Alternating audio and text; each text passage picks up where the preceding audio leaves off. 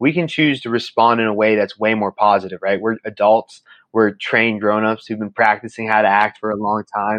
Like and so what we should be able to do is both talk to each other in a way that's, you know, respectful and I think more importantly honestly positive.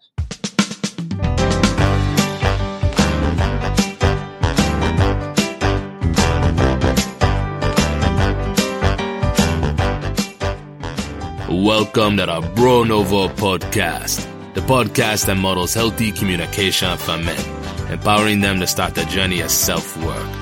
Now, here's your host, Thomas Pierce.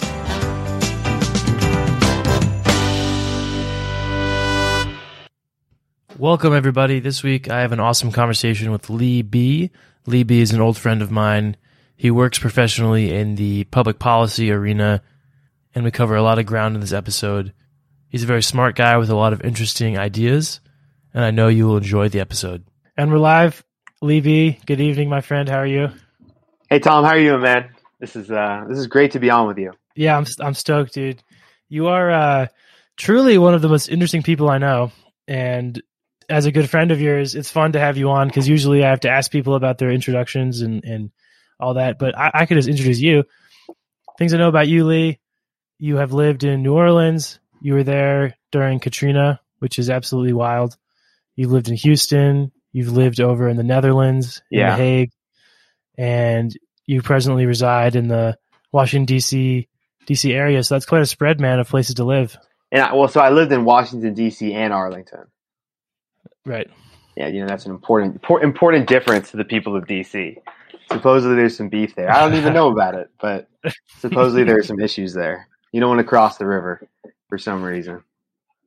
I guess to frame it, you know, when we met, you were, I would say, like a Southern guy. You know, largely you you had had that international exposure, but I mean, you were fresh from playing high school rugby and football in Houston, and then you find yourself up in DC. So, how was that experience for you, as far as new place, new part of the country, different types of people?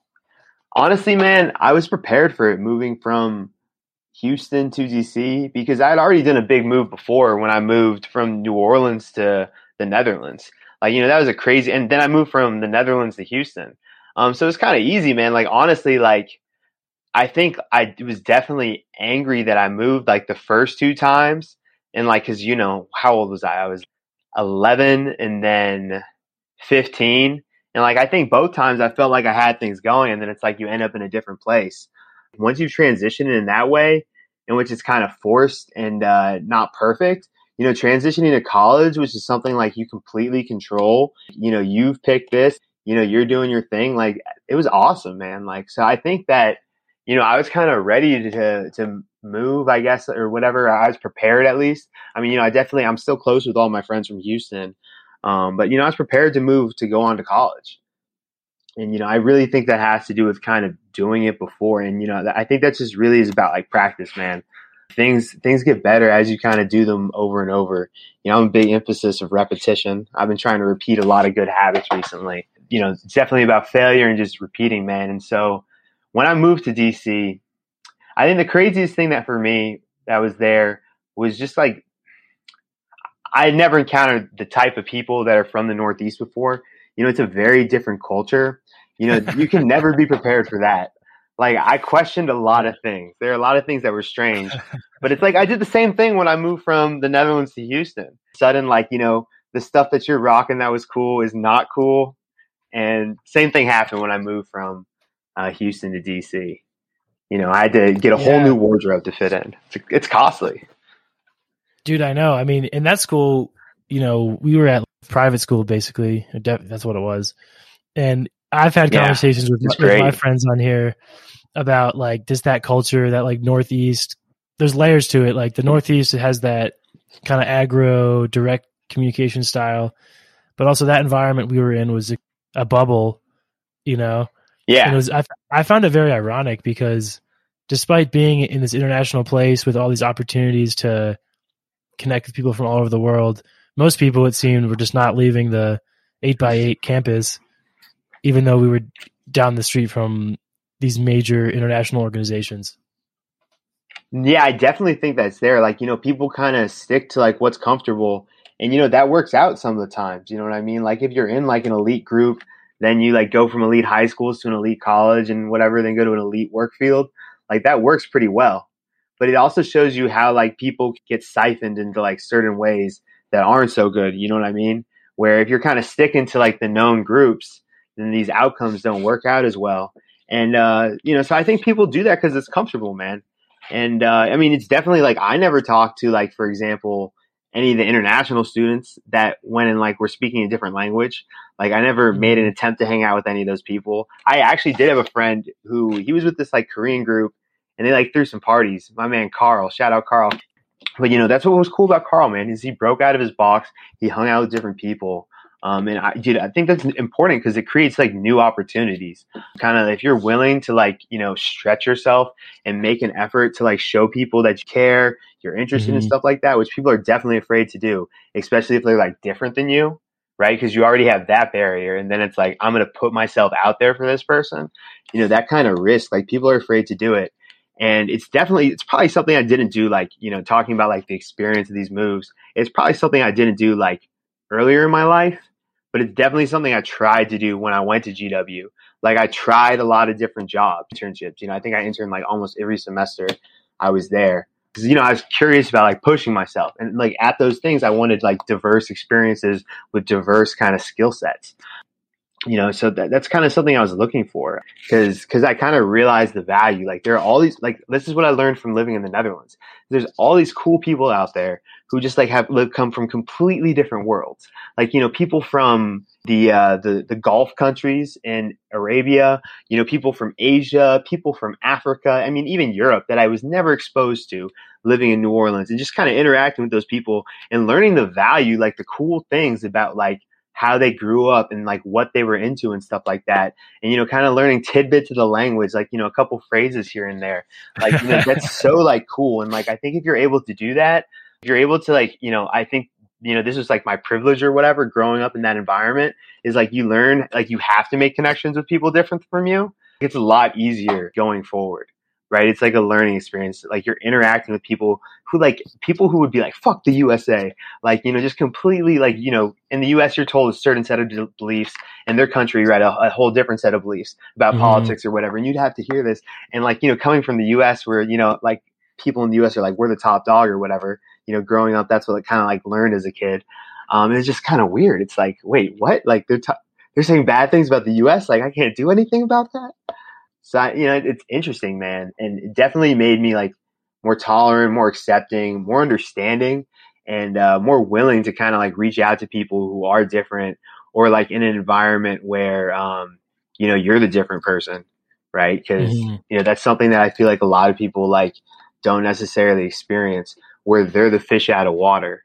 And it's like, you know, I, I think it, a lot of people are afraid to do that. I mean, you know, maybe for good reason, you know, in some cases, but like, you know people are afraid to like step out of their box because like there's so much risk associated with it but like For if you're sure. willing to do that i think there's a lot that can pay off and like something that i've always like prided in myself and maybe i'm like a little impulsive um, but i've always imp- like prided in myself kind of like a willingness to like put myself out there with someone you know like uh, that that's something that i definitely think is important and like i wish more people would do because like a lot of situations that don't go well like I think if people were like just willing to like you know like maybe embarrass themselves like a little bit like a small chance, and, but like putting themselves out there, like a lot of these situations would go a lot better. But you know that's how it is. Absolutely, man. It's a it's a fine line between meeting new people, having new experiences, and overcoming that fear of rejection, or maybe it's exposure, or just making making myself feel foolish. You know, Mhm. but I, I I agree, man. I think we're aligned in that, in as far as a core value being breaking out of the box and the comfort zone, and to me, it's been incredibly rewarding because then you just worst thing that happens is the person doesn't want to talk to you, Yeah. and your friends make your in my case, my mean friends from Philly make fun of me for being a weirdo. You know, like that. I mean, we made fun that- of you in college for it. Like you, Yeah, you everyone definitely does, you put know? yourself out there, man. You're you're a pro at that. I think you I know. you were good friends with a couple homeless people. Like I Yeah. cut them off. I was like, fuck that, man. Like Well, it wasn't a good. I mean, it wasn't yeah. a healthy relationship. If that makes sense. Yeah, yeah, yeah. I, I, I know. I remember who you're referring to. Yeah. Awesome, no, that man. guy But found me a couple years later, and like his foot was cut off and his arm was cut off because he had diabetes. And like at the end of the day, like you know, he should have been making. I don't. I don't want to say he couldn't have made healthier decisions, but like you know, Mhm. I don't. I don't think. I think there were better decisions he could have been making.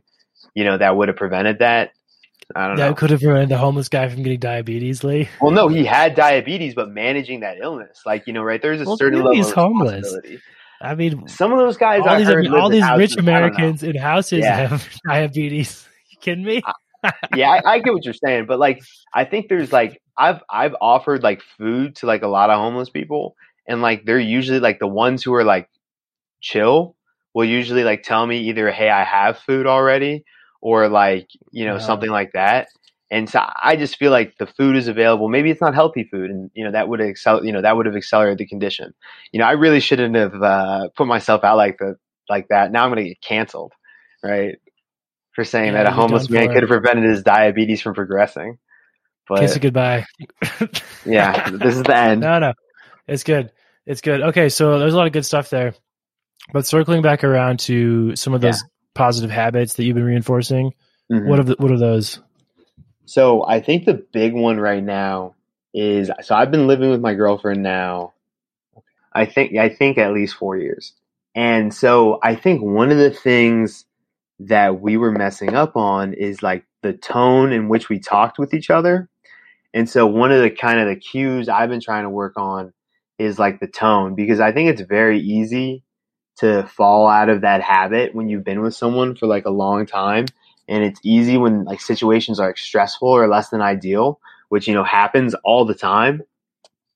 That kind of stuff you know is just very easy to build up and it just builds up anxiety aggression and like you know eventually i guess resentment which is you know pretty bad and so i think tone is like something that i've been kind of you know trying to focus on a lot. That's actually funny enough so i have two dogs now luke and dean uh, both lab mixes and and so one of the things that we're working on with the dogs is the tone the different ways in which we talk to them to reinforce habits and i think that's like tone is such a good example of like a very small thing you have an entire like conscious control over that you can do to like, improve a relationship you know if it's with your you know uh, your partner you know with people at work you know people on the street or whatever um, you know it's definitely like the tone in which you say something it, you know changes so much of the message. So that's like a little habit that i'm focusing on.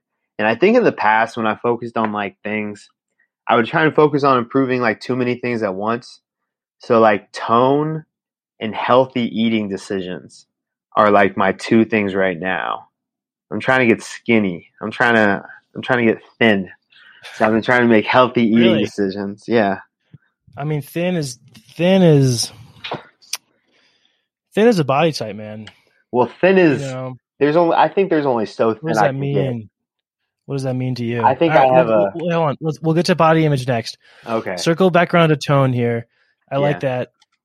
Can you give us an example of one thing with your partner and one thing with a, a pet, and and you know, how, paint paint the portrait for the people? Hmm. Okay. So I think, you know, tone, one of the more stressful things in our lives right now are our two dogs, Luke and Dean. You know, I, I was like, you know, do they cause me more stress to have them or less stress to have them? Just because they both have, you know, sets of behavioral issues that they've kind of, um, that we've inherited because they're both rescue dogs. So they're both kind of triggered by strollers, um, loud noises, scooters, that kind of stuff. And then Luke has a whole set of nemesis. So he has about like, you know, 10 to 15 dogs, 10 to 15 dogs that due to past issues, if he sees them, it's on site. He woke up and chose violence. You know, he he goes crazy and Mhm. it's it's bad because then Dean gets set off. And so right, we're just increasing the stress, right? Luke gets stressed and then Dean gets stressed right? And so I think this Right. is just kind of a perfect example too for people. We're kind of on these walks. Like I would, you know, get annoyed at Sam, you know, my partner, because she would not respond in a way that I thought was like correct for the situation or not mm-hmm. whatever and like think or I would basically get frustrated with the dogs and then that would rise the tension level in her because the way I'm saying things now, right, is just raising the tension level. And so I think it's just kind of like a spiral where, you know, everyone just gets tense with each other, right? People talk about tense rooms, right? It's, you know, people can vibe off certain energies, right? There are certain emotions that I think are kind of like universal that people understand. And like, you know, so in this case, you know, the tone of the situation was set as negative and, and, you know, the dogs can't control it, you know, that much. Like we can train it in them, but you know what I mean? They don't, ha- they can't make a conscious decision every time sure. necessarily, or at least I'm not going to account for them that way. Um, but you know, Sam and I in this situation, when the dogs are tense, we can choose to respond in a way that's way more positive, right? We're adults, we're trained grown-ups who've been practicing how to act for a long time. like, and so what we should be able to do is both talk to each other in a way that's, you know, respectful. And I think more importantly, honestly, positive, you know, making sure to use a positive tone, the way in which you say it and the words that you say, of course. But most importantly, I think the way in which you say it to relieve the situation. And that's just like, I think you have to be genuine in that. And that, like, that's, it's kind of a fake it till you make it situation. Where I think mm. when you improve the tone on your things, you're reinforcing a behavior in yourself, you know, that's positive and is going to look at things like in a positive situation. Because I, I think, you know, like from, you know, things that have happened in my life in the past couple years, like definitely the tone that I've used, I think has been more negative. And it's really a question of like, constant reinforcement and finding these small habits that are reinforcing behaviors. Because honestly, man, I don't think people are that much different from dogs. Like, you know, we can talk, we can play on computers, we can do a bunch of fancy stuff, you know, like fly planes. But at the end of the day, like behaviorally, you know, I think we're pretty similar. And so, um, you know, I just think it's really interesting the way in which, like, you know, our dogs get more tense when we're tense. We get more tense when our dogs are tense. And it's really about figuring out ways you know, as kind of the adult, as the actor with free will to relieve the tension in that situation. And I think that's so important. For sure. So the example would be like dogs are misbehaving, it's stressful for you and the other person, and Sam doesn't do something that you think is the right response, and then you kind of take out your fr- your, your frustration of the whole situation on her which you've then identified is not really productive because nothing's really going to change the dogs in that moment, most likely. And it's certainly not going to be something she says in that moment. Right. So at that point, it's just like your frustration at the situation is being taken out on her mm-hmm. as opposed to saying something more constructive or just saying, this is really annoying me right now. And yeah, let's just get out, let's just get out of here so we can all calm down. Yeah, basically. Yeah, I think that's that's definitely a great option to calming down because that's all you can do in some situations, right? Like when our dogs are acting crazy, that's all you can really do to control them in that moment. You know, you can mm-hmm. reinforce positive behaviors before that, but the positive behavior in that moment is let's chill out. Because you don't need to be happy to see that dog, but you need to at least be chilled out. Um, and so I think that's you know that's a philosophical school called Stoicism where essentially, you know, people have the free will, people have the ability to govern their actions. And so like there's an initial reaction you can have. You know, you can be mad for a second, but you need to overcome that and take a step back, assess the situation, and essentially calm yourself so that you make a rational decision. And that's I guess, you know, that's kind of the root of what I've been working on when I'm working on the tone of my situation. You know, I think another example where I've been working on tone is people in the traffic interface, so both pedestrians and cars. So, like, you know, having biked in the city, one of the things that I learned you need to not be afraid of is to yell at cars, especially cabbies, because cabbies will have their windows down a little bit. So you you know you want to talk to them to communicate mm-hmm. where you're going, because some of the streets in DC swerve, and so there are a lot of stressful situations where people could basically, due to you know being in this high tension situation, make a mistake and hit you, right? I'm not going to say it's their fault because they're being careless, but if they're trying to make this move so they can get placed, you know, quickly and you're could be in the way, right? They don't think you're a risk when you are. So they're making a poor decision kind of as a result of the tension of the situation. And so one of the things that I thought was important was kind of communicating to them beforehand, you know, just saying like, Hey, like, you know, real positively. I would try to be positive. But I think the problem came in when people did not listen and continue to do things. My tone, the way that I addressed the situation was extremely negative.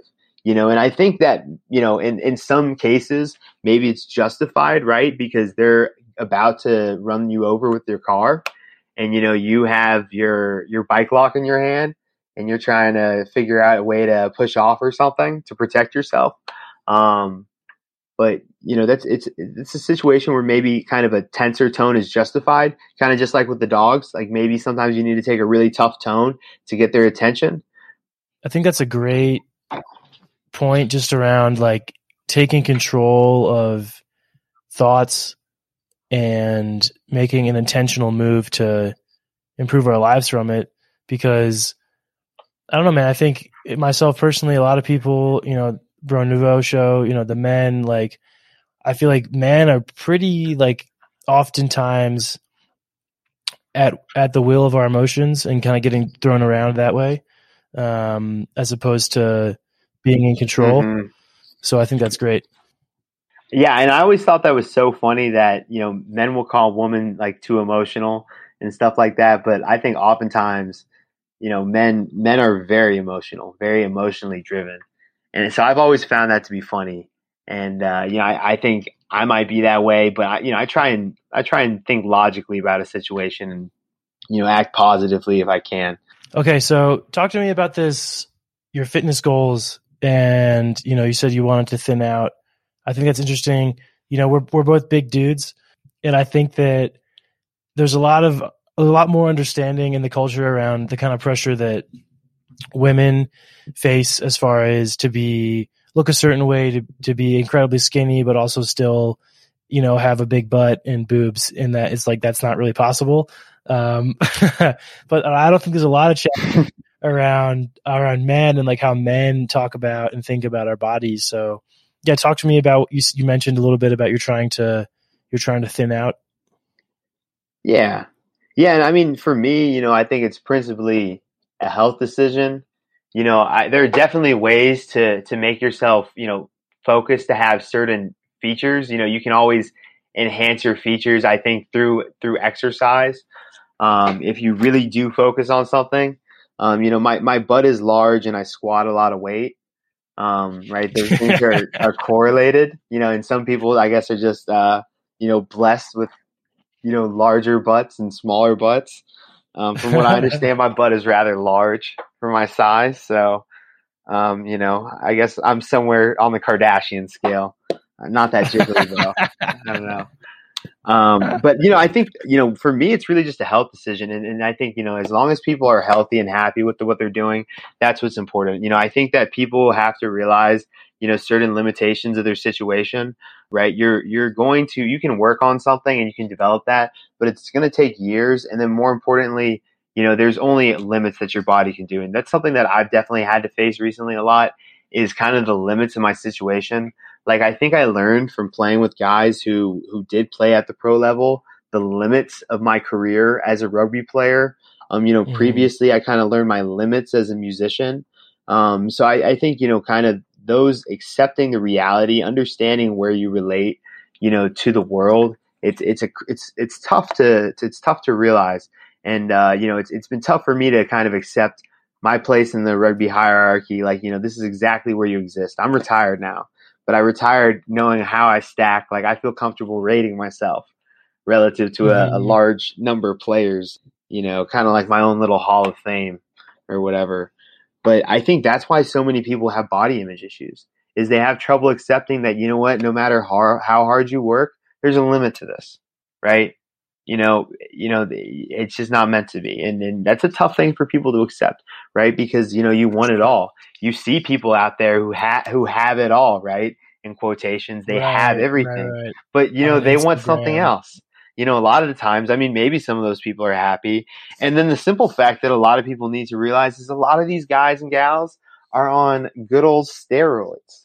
They're on i don't know if they're on hgh i don't know if they're on like i don't know any of the other ones like tren and shit like that but like they're on shit like that. They're on tons of supplements. Like and you know what? If you want to look just like that instagram model you know you, maybe hard work some plastic surgery and a little bit of steroids you can do it so it's kind of about being willing to go to the lengths to get these things and and that's what people got to realize is like what to what lengths are you going to go to to get this you know how hard are you going to push for this thing for how much success You know, it, it, you know, Mhm. at the end of the day, some things just are not meant to be, and people need to accept that and, and embrace what they have. And you know, that's what's really, that's what makes you special, right? You're not going to be special being anyone else. Um, and and so for me, you know, what success looks like, kind of with my fitness and and the goals I want to get to, um, is to kind of just continue doing things that I like and and seeing how that takes my body. You know, I, I think that my weight, I don't think I can get like below 200. Like, I, you know, I'm uh, I'm 5'11, which I read about is the most lied about height. Not six foot, it's I totally, 5'11. I totally buy that. Yeah. I, I'm 5'10 and three quarters. Dog, so are you 5'11. Are you five eleven five- though? Five ten and three quarters. Close a fucking enough. What am I supposed to do? Right? Everyone wants Oh, to be that's taller. Er- My, my I- high school totally profile did. said six foot. Oh my god, that's a joke. I didn't even want that. They wanted that. See, Oh, peer pressure, peer pressure influencing your concept of your body image. I know. Yeah, but uh, right now, you know, For sure. I'm retired from contact rugby. I I don't think I can play anymore. I think that I got one tired of getting hit in the face, and then I just some like nagging, chronic chronic injuries from from really from tight muscles and stuff like that in a couple places. So right now, you know, the things I'm doing are swimming, playing touch rugby, which I really enjoy. You know, I get a thrill from playing touch rugby, uh, basketball. Um, and then, you know, just, I, I haven't been to a gym in over a year, but I got like three kettlebells, you know, for a total of less than $250. And like those are, that's my gym. I have those and some resistance bands and you can do everything with that. Um, so, so that's kind of like what I've been doing for, for fitness, that and counting calories. And I just want to see where that takes me. And, um, you know, if it gets to a point where I have to, you know, just eat less and less calories, you know, to get to a weight, then I'm going to stop doing that. You know, I think, you know, I think my body will let me know when, when what I have is healthy because, uh, you know, that's kind of the name of the game. You know, if you're going for anything else, you're crazy, you know? Yeah, man. Dude, well said. And thanks for being so open on that. I think that you're doing some great modeling there for a lot of men who have thought about their bodies and what they want from their body and how, what they want to look like. But I think what you're kind of proposing is one, evaluating the influence. So, what is driving someone to to want to make these changes? Is it a productive mm-hmm. driver? Is it is it a healthy motivation, or is it something that's a little more toxic and unattainable? And and two, just being realistic on it and saying, you know what, this is the body I've been given, and I may never, you know, get to this incredible image that society has given us, but rather, why don't I just be realistic with my goals and try to get healthy? Yeah. And I, yeah, I can totally relate to that, man. I mean, it's the I don't know. I think this is the environment that we put ourselves in. The rugby environment is so like it's so big, strong, fast, Mhm. hit hard, you know, all that, which is great. But it's also like, you know, I, I'm I'm at a bit of a crossroads. Like, you know, as as we've seen the the soldiers are falling down a little bit as far as who's still who's still playing, and I'm still going at this point. But it's I, I've thought a lot about trying to play up, you know, and Mhm. trying to go. I'm living in the Bay Area. There's so much good rugby. Yeah. You can go play also, D1 I, what I'm, yeah, I can go try to play D. I mean, Yeah. dude, that's like a full time job. Yeah, that's doing that, why but- I stopped. yeah. I was competing I wasn't even D one. I was competing to be D one. I was like D one like a couple Yeah. matches, but I was trying because it's a full time job. A bunch of those guys want to play pro. I was like, okay, yeah, I back up the guys who want to, you know, try it out and were like the backups for the pro team. Like not even the the pro team; they're the backups for the pro team, right? You Yeah. know? Yeah. So I, that's good, man. I think I think a lot of people will come to those crossroads in their lives around, you know, what is sustainable, what habits, you know, bring me joy and are sustainable, and which ones are actually, you know, not going to be that sustainable. And I also think it's a good point around being realistic and about fitness goals because I don't know how this happened, but it seems like in our country it's like fit, it's like a binge like everything else. It's like go to the gym for three weeks, burn out, and then never work out again for six months, and then until I'm disgusted with myself, and then start over. Yeah. You know, and that's like yeah, people want why is that? Why is that the approach? Yeah. You know, instead of something more sustainable.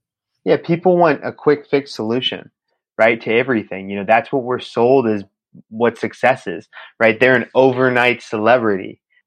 you know, that's just so much of the culture. I think in the U.S. I don't know about the rest of the world. I, I couldn't tell you accurately, um, but I could guess that you know they have similar stuff going on there, and it's just so it's it's kind of a lie that people are told to keep them. You know, I think doing things that are unsuccessful. Like I don't think anyone's doing it consciously or there's like a group or anything like that, but it's just kind of a good strategy maybe to sell things, right? You want to sell that lifestyle because that's what people want. People want the lifestyle of the fitness guru who goes on, you know, Instagram and is squatting, you know, to attractive women, you know, and stuff like that.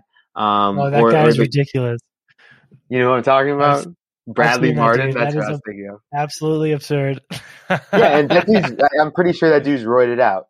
Like, you know, like no yeah, offense to him. Like, like he, he has what he wants. Like, I think that's like if he's doing it healthily, like it, you know, I don't know all the upsides, downsides of that stuff. He, I think, you know, if he wants to do that, sure. I don't want to do that. I'm not going to look like Bradley Martin then. You know, at the end of the day, you know, it doesn't matter what I mm-hmm. do. I won't look like that then. Um, you know. Yeah, he's only five ten, dude. He's not five eleven, Bradley. probably. He probably, he's probably truthful about his height. That's probably why he's so swole. He's truthful about his height. Awesome, man. Okay, so I want to pivot a little bit towards just one thing. So I think you are a pretty internationally minded guy. You know, you keep up with world affairs. I think you're pretty tapped into things outside of the U.S. A lot of Americans are not, and maybe a lot of people who listen to this have never taken the time to explore what happens beyond these these shores. Mm-hmm. So, give us an elevator pitch for why somebody should care about international affairs, international happenings. I think I could answer that question in one word COVID 19. This is something, you know, this has been a trend that's kind of happened in Asia like a number of times, you know, with plant and animal viruses jumping to people, right? You know, mm-hmm. I think mm-hmm. that's kind of the prevailing theory about it. I think that's how this group of illnesses started in Asia. I don't want to get into the whole lab leak right. and stuff like that. Like, you know, I don't, I don't, honestly, I'd love to know the answer, but, you know, at the end of the day, I don't know how much it matters right now. But, uh, you know, it, there's been a massive problem in society where kind of these, you know, animal diseases are getting passed to humans because there's an increasing amount of interactions with people in those animals. We're eating exotic salamanders from in these cave systems where all kinds of viruses, you know, interact. What, what I want to sell you on is why should, people should care about science, why people should care about the world beyond them, and why people should care about problem solving and understanding what's going on most importantly. Yeah, there's a lot of stuff going on out there yeah. and we have access to the internet, which is amazing. So, yeah, I mean, you know, honestly, just go on the BBC. The BBC is the British Broadcasting Corporation. You'll immediately just get stuff from the UK, right? And so if you're kind of wanting to enter into the waters, they'll have American stories. You can read what the British think about what's going on in America, and they have tons. Like it's not like they're reporting this from the UK. Like they have offices all and reporters all over the US. Right? These are real reporters. It's just for a British audience, and I think that's a quick and easy way to kind of see what do other people think of the United States. You know, in like an entry into that world, and then also, um, you know, what do, do, the British think about the world? Because the international section on there is really easy to read about. You can go read about Britain. You can go read about what's going on in, in the world. I think the British like to read about their former colonial possessions. So there would be mm. like a mm. slight bias there towards like the news in like India, South Africa, Egypt, Australia. Australia. You know, so they're a little biased there. I think I picked up on that. Um, but otherwise, you know, it's just a great source, a great way to learn, you know, what do these people, um, you know, who honestly American culture, right, is kind of descended from. You know, we, we were started out as British colonies, right? Um, so I think there's kind of some ties there, and so this is an easy way to uh, can start to connect with the world. And from there, you know, there's there's news agencies in every country, um, and then your favorite U.S. news channel usually has reporters um, in every country, but usually those stories are a little harder to find. The BBC has found has made it very open. They also have a lot of good science articles. You know, you can kind of read. They have a great series on human history and understanding. Here I am being a salesman for the BBC, but it's really great. Like if you want to, I think I think it's important, like you know, to start to learn. Like you know, you need you need some good entry points, and I, you know, I'd recommend that source. Um, and, and from there, just start to kind of Google the things that, that you read about. You know, there's a whole article on like basically, you know, that I've gotten into recently, like basically why humans are the way they are. And so it's like Paleolithic finds from around the world. And it's like talking about like human evolution and like how this connects with like human behaviors today. And I just find that so fascinating because I think like, like I was saying earlier at the end of the day, like we're pretty simple behaviorally. Like, you know, we do all these fancy things. We talk about this fancy mm-hmm. stuff. We can use computer and whatnot, go to the space. But like behaviorally, you know, we have very similar drivers as other animals, right? You know, we know we know death's coming for us. We know I have a limited amount of time to do this stuff. Um, and we either can like, you know, embrace that or we can, you know, run away from that. Um, and mm-hmm. so, you know, I think it's really important, you know, for us to kind of remember where we came from, you know, and, and I think, you know, one of the best ways to do that is through anthropology, which is kind of the study of like human and, and chimpanzees and like our class of creatures, I believe. Um, and so I think that's like a really good way to do it. Um, and, and, you know, be, I, I, recommend if you can find any good sources like that, um, you know, PBS is fantastic. You know, I watched PBS as a kid. One of the things I never, I didn't have cable until I moved to the Netherlands. Um, so until I was like 11, I watched PBS all the time. You know, you learn all kinds of stuff on that and they do a great job explaining it. So definitely finding entry points into understanding not just the international, but the world, you know, is super important. And, uh, you know, it, you know, a lot of people don't like PBS because it's the public broadcasting uh, service. But you know, PBS is awesome, man. They made Arthur, Sesame Street. trying to think what else. They had a bunch of kid shows. PBS is all time. All right, awesome. Yeah. Okay, so then pivoting again, staying in the political realm, a little more domestic here. Mm-hmm. You know, you're a white guy. I'm a white guy. Yeah. How have you interacted with the racial reckoning that's been happening? You know, where have you kind of found yourself comfortable talking? What are things you haven't felt comfortable talking about? And this isn't something that is brought up a lot too, but like there are critiques out there of how the conversation is going, right? And you know, a lot of people have been alienated. A lot of people feel like the movement went about things the wrong way. Some people think they did it just right. It's kind of interesting, but I think as two white guys too, it's important for us just to, to, to chop it up there for a minute. Yeah, I think that you know one of the things that's kind of important for me to remember, and, and maybe this is something I need to do a better job in my personal life too, is um, it's not my movement, if that makes sense. And I want to be, I need to clarify that statement. What I mean is, mm-hmm. uh, there's not a role for me as a leader to make, I think, statements about how things should be, you know, what the problems are, because I'm not the one who is facing these issues, right? You know, I'm not, I'm as a white male, right? I'm not dealing with a lot of these issues that, you know, women face and that people of color face, you know, uh, I think immigrants too in the United States, um, you know, with the stigmas, uh, with, you know, kind of the negative dog whistling, all that kinds of stuff. I don't face those problems. So what's really important for me to understand is to, to step back, not be the one saying things, not be the one kind of judging how things should be, what a good solution looks like, but instead to support what I think are good solutions, right? It's not time for me to speak, but I can still reinforce what I think are the ideal solutions by, you know, donating money to the cause, um, you know, I guess marching in the, the, uh, the protests, um, which I did not do. Um, and then, uh, you know, just similar actions like that. Um, you know, mm-hmm. even if it's as simple as liking them on Facebook, right? You know, that's that is a metric that people use for success. Um, so anything you can do to kind of ally, I guess, and support what you think uh, is the ideal outcome. Because right, because there's lots of different, I think, um, ideolo- ideologies, opinions about what kind of a equal society looks like. You know, Tom, that's kind of our role right is you know i'm not sure what else we can do because i think you know if you kind of tried to lead a talk about the issues you know it's it, i don't think it's your place i don't think it's either of our place um, so i'd be interested what do you think about that yeah yeah yeah i've i've definitely had similar sentiments and i mean i i, I completely agree with you on the fact that it's you know the people who are adversely affected are the leaders right? But I actually voiced that similar sentiment with some stuff I was doing for my high school with the prep, and the diversity inclusion director, who's the leader, who's like he was hired as the DNI director for the high school. I was on this panel of alumni and shared a similar sentiment, and then he kind of checked me and said, "Tom, like the reason you're here is because I we need you to talk." He's like, "The reason this happens." Or has nothing has changed is because white people are afraid to talk.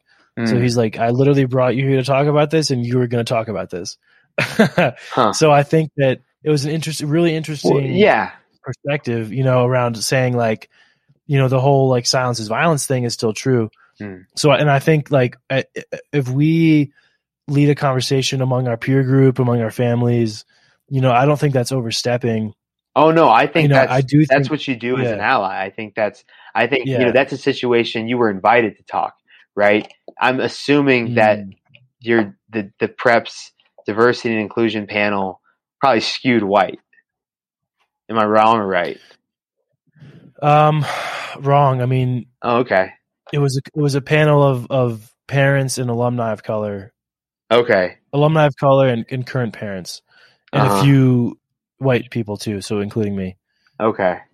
Interesting. And I think, yeah, it was, yeah, it was interesting, man. And what I tried to provide was just that perspective of this is what I experienced, and then looking back, you know, these maybe be some of the, the forces behind it and why it happened this way for Mhm. me, as opposed to, you know, the, like the, the the classic one was like the hair, right? Like, you know, I thought I was so cool with my long hair. You know, Yeah. we weren't supposed to have hair that touches touched our collars or that area uh-huh. and I never got in trouble with it. But how come when a, a guy with braids had his hair and I see, braids and touched his collars, he got he got you know fine. He got slapped on the wrist for that.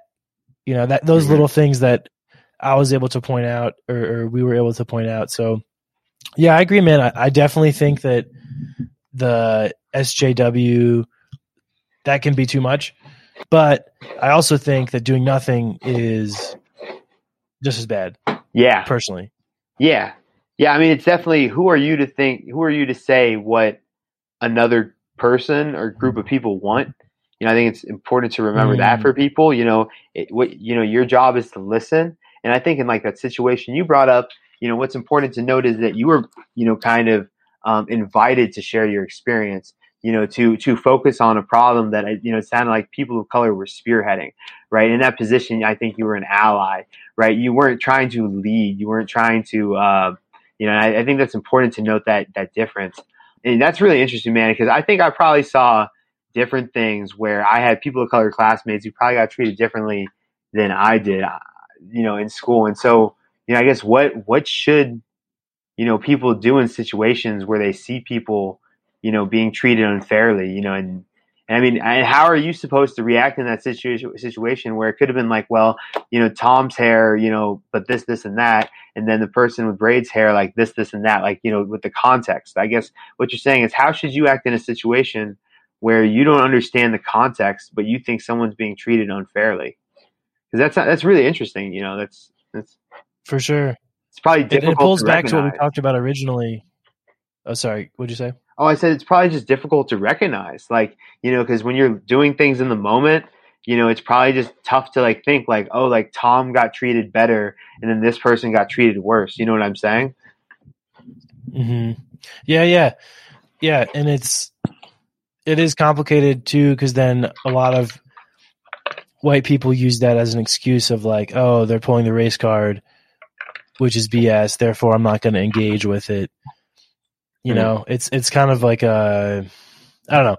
What I'm learning as I think about this stuff, man, is that people who don't want to go there, like white people who don't want to engage, you know, I don't want to say people can't change and people are stuck in a mindset, but I don't know. I think it takes a certain amount of openness and humility, perhaps, to engage with it. But Mm. you know, why I ask the question and, and why I bring it up is just that there are a lot of people saying these things. There are a lot of people who, over the generations, have said something isn't right, something's wrong here, and it needs to change. And that's why I'm trying to just to lend my voice to it and, and hopefully promote some conversations and largely what I mean. I have I don't know the demographic data of my show, but right now I'd imagine it's pretty white because I'm white and that's who I you know associated with largely until I became an adult and was able to make my own circles. You know.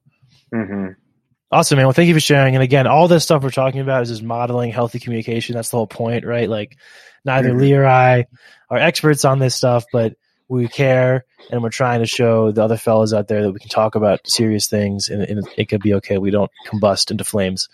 yeah, and I think it's definitely important. Like, you know, maybe you do combust into flames the first couple times. You know, and Right. it's okay. That's fine. Like, if you've never done something before, you're gonna suck at it. Like that applies to anything. Yeah. Like, you know, Yeah. there's, you know, Go listen to my first couple podcasts. yeah, I'm probably bad right now. I'm probably a terrible podcast guest. I probably have some good No, highlights though. I bet I have some highlights. yeah, for sure. I'm a peaks and Awesome, valleys man. Peaks and valleys. So, okay. All right. We're to have two more segments. I would be chagrined to let you go as someone who studied a lot of philosophy without asking you, you know, what have you learned from studying philosophy, man? I think that's really interesting. That's an area that not a lot of people have, have jumped into. So if you could give a, a brief, you know, th- thoughts on what have you learned about human nature after, after that, that study. Yeah. So I don't think that I've learned necessarily a ton about human nature from philosophy. I think that people who, who say, Oh, I understand human nature because I understand the world through this philosopher's context and through their idea, uh, through their basically way of thinking, right? That's, that's just completely removing your autonomy from the situation. And so I think what you learn from philosophers, or at least I think good students do, is ways to construct methods to think about the world um, based from on their own experience. Um, you know, and then then when you do it that way, you're not deriving it from a philosopher in itself, but then you develop qualities that are maybe more similar or less similar to certain philosophers. So I think that's there's a key distinction there, right? Which is, are you Mhm. derived from the philosopher or are derived from your experience? And I think, you know, what's key for people is to be derived from their experience. Um, you know, which is definitely tough to say because what, ex- what is your experience? You know, maybe it's the philosophers you read. Maybe that sets everything up. Um, you know, it's causality is so crazy how it works. Uh, you know, what, what is the cause of something in itself, right? What, what is the real cause of this action? Why did you decide to do this? Um, you know, people are so complex. And so I think that's kind of my biggest takeaway from philosophy is learning how to apply to problems, learning how to apply, uh, you know, ways of thinking to problems. I think the philosopher that really, you know, changed my way of thinking, uh, because I learned kind of a, a new way of constructing morality, um, was Hannah Arendt. Um, so her book was about the banality of evil, and you know that really made a big impact on me. This uh, there was a German logistics official for the SS, Adolf Eichmann, and so he was essentially responsible for uh, you know moving people to and from the camps. Um, and so you know he was kind of just uh, you know uh, in any other situation, right? He'd be a freight rail officer. Um, you know, pretty normal job, I guess. You know, you know if it, the cargo wasn't so uh, extreme, and um, and, and so what's interesting about the situation is, you know, he ran away to Argentina and he was eventually like apprehended by the Mossad. And, uh, you know, I think this was in like the 1970s, you know, so like 30 years after World War II. And, you know, they eventually hanged him in Jerusalem. And so there were a whole bunch of books, you know, kind of published about this issue, right? Because it's a pretty massive moral quandary because Adolf Eichmann said, you know, I did nothing except I just moved people, you know, on trains um, Mhm. right? I was eh, stuck in a between a rock and a hard place. You know, I had to do this job, right? Or I would have been killed. You know, what was I to do? And you know what's tough, what, you know, what make, it really makes you face a tough question, right? If you put yourself in Adolf Eichmann's shoes, because let's say you know you worked for um, the U.S. Freight Rail, right? You're just a guy who you know even just sets the tracks, right? This is there's a, philosophy, a classical philosophy problem, the trolley problem. But let's say you're the guy who just sets the tracks. You decide if the train goes right or if it goes left. If you're placed in a situation where essentially someone puts a gun to your head and says you need to make the train go left and kill all these people, you know, what are you to do? At the end of the day, you're the freight rail philosopher and ask, or you're the freight rail manager, excuse me. Um, and, and so I think you're the freight rail philosopher, bro. yeah, yeah, yeah. But you know, just thinking about the situation, like it just ma- really makes you face this dilemma yourself. Like, you know, what would I do, Mhm. right? You know, how would I apply this to this situation? Hopefully, you know, it doesn't come down to that situation. You're able to make choices earlier that prevent this, but it really shows the importance also of of making choices earlier and stopping this sort of banal evil is the concept. Basically, this like common evil where you're, you know, you're just you know, you're not killing someone. You're just turning a lever, right? You're a piece in the clock. And, and it just shows you the importance of stopping that kind of evil and helping people understand, like, you know, you're moving these pieces and you say, I'm not doing anything bad. But by moving those pieces, you're enabling something that's terrible. Um, and so that kind of just really changed the way I thought about the world. Because, you know, if you, when you ask yourself that question, well, if I was the person pulling the lever, you know, you really think deep and hard about yourself and, you know, who you are. Um, and you know, I don't know. You know, at the end of the day, I don't know what I would do. Um, but you know, you got to hope that you would do the the right thing in that case, right? Which is uh, take the bullet and, and save all those people, which is a tough thing, you know, to really think about, right? That's a not a great situation. But I think you know what that's what Hannah Arendt is kind of her impact on my life, and that's why I'm willing to like engage with people in what I think are sometimes stressful situations. Like, you know, I'm willing to talk with people in traffic because I understand I can do the good thing by instead of reinforcing the stressful situation, if I'm just like, hey man, I'm gonna turn right or something like that, I yell that I'll yell that to people from my car. Um, I'll yell it to people in my car from my bike and stuff like that. And it's just kind of to me, that's just a way, a small way in which you can kind of stop this banal evil, which to me is traffic fatalities, which you know are caused by stress. Um, you know, because you know I, I think that's definitely like a big thing in my life is making sure that people do that properly. And like that's such a small, stupid hangup. But for me, it's like really important because like I've been hit by a car. I've almost been hit by cars in way worse times. Um, but you know, I saw to me like one of my big like pet peeves, I guess one of the big things I focus on is communicating with people in these traffic situations to kind of stop this banal evil, this common evil. No one's trying to do anything bad, but because they're cogs in the machine, terrible things happen right? And so I try and do my part to stop that. Um, I think that's just an easy thing a lot of people can do is communicating in in traffic as a pedestrian, as a biker, as a scooter rider, as a driver. Like that's such an easy thing that people can do and pay attention to. A small habit that like saves lives. You know what I mean? Um, because the time I did get hit by a taxi cab, it would have been way fucking worse if I didn't communicate with them first. They just kind of like sideswiped me. And then another time, I actually hit a car because this car just like braked like no other. Um, and you know that was kind of a situation, you know, similar thing. Like it was just a shit show. Like the whole situation, like people like ran in front of the car. So I didn't really blame them, but they were trying to blame me, and I was like, dude, like, you know, you need to chill out. But uh, so yeah, I think that's like you know Hannah Arendt's like her philosophy was a big influence on me, and trying to think in those terms um, you know, because it's you know, so a lot of these philosophers would say like, you know, it's important to to try and do good. Like all that matters is the intention. And like, you know, what I've always said is that's bullshit. Because, you know, I intend a lot of shit, but I don't end up with it. And it's because I didn't work for it and I didn't take that intention and turn it to a reality. And and what people need to realize, I think, is is doing good in a lot of cases.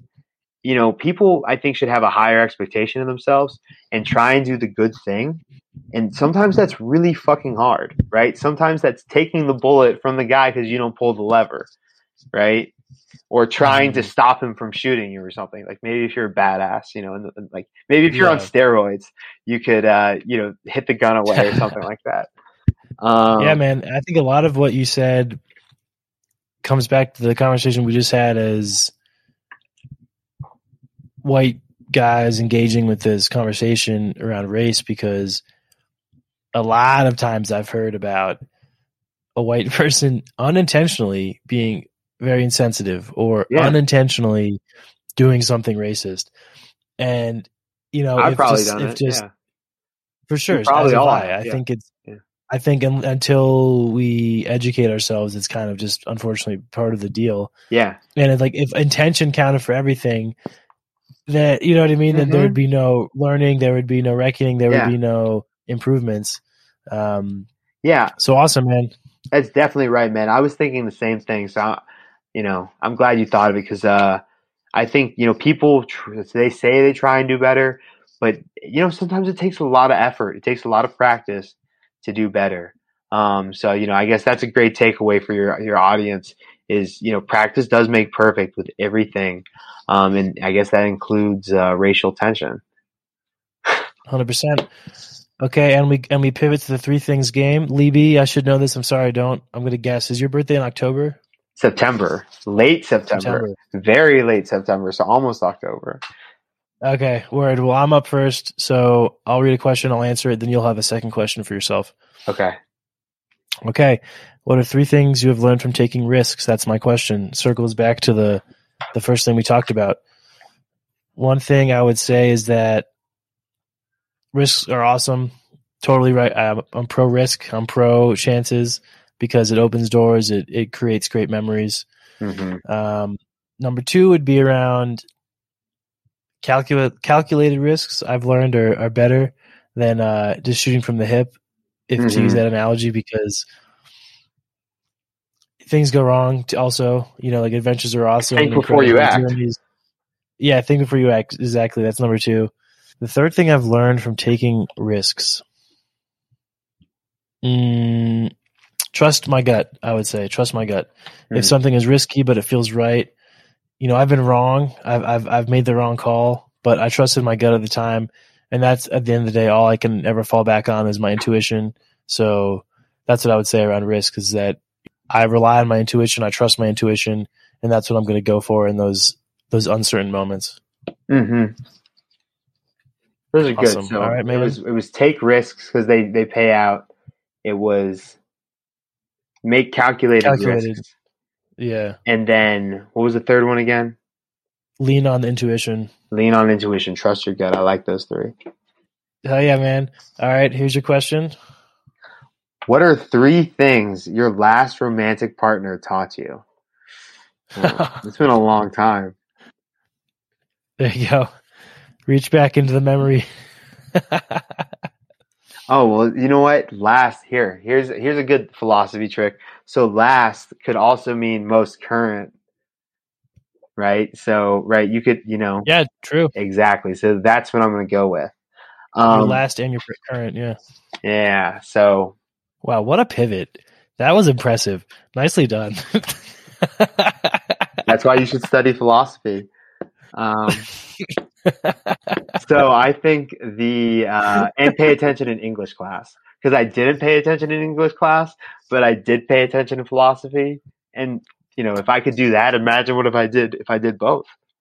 Um, but three things that Sam taught me. I think the importance, you know, number one of kind of embracing my feelings. Like, you know, that's definitely something that I've not always been comfortable with. You know, being comfortable expressing negative feelings, you know, that's something that I guess being more sensitive is if that's the right word. Um, is, is definitely something that I, you know, kind of have, have learned, right? You know, I'd bottle up those sorts of feelings. Um, you know, I think that's the first one. The second one is that it's okay to relax. Um, you know, I think like part of my personality or whatever is I always want to go, go, go, go, go, go, go, go, go. And I definitely burn out and then you crash, right? Because that's not sustainable. So it's definitely important to be willing to take breaks, you know, for your sanity. Take like five, ten minutes for yourself. You know, if you just need to kind of reset, if you need to, um, you know, re, calculate your risk. Um, you know, just take take short breaks if you need it. Take a longer break if you need it, because it's important not to burn out. Um, and I think that's something that she did, you know, in the past. That's a failure that she had and she learned from. Um, so it's something she's very conscious of now, which I think is good because like recently, like working out, like I hurt my knee and like I definitely hurt my knee because I played, ba- well, I had pre-existing stuff going on, but I played basketball for like four hours straight after I hadn't played for like two, three weeks, you know, right? Like it's, you know, just too much at too Mhm, much at mhm. once. Um, and then let's see the third thing that Sam's taught me: being positive. Definitely being positive. Oh, I think I that's love that. something that's something that we've been emphasizing recently, and I think that's from her. Um, you know, making sure that you're finding the good in the situation is always a plus that you can do, and that's super easy. And uh, it's you know it's easy with Sam around. A lot easier with Sam around. So Beautiful, man. I love that. Awesome, Lee B. Well, thank you so much for getting on here and sharing your thoughts and your wisdom and You know it. modeling vulnerability for all the lads out there. Vulnerability is cool. Dude, you got it. It's like it's like. Look, I was playing airsoft this weekend, man, and uh, here's here's a simple fact that applies in airsoft and it, and applies in life. In order to shoot other people, you have to be willing to put yourself out there and get shot. And you know what? A lot of times, getting shot isn't that bad. Take lots of small risks if it's not going to like hurt you that much. If it's someone rejecting you, like that's not going to hurt you that much. You know, so you got to put yourself out there. Why not? Why not? Life is short. Yep. Awesome. Thanks, Lee B. Thank you, Tom. Have a great night, man.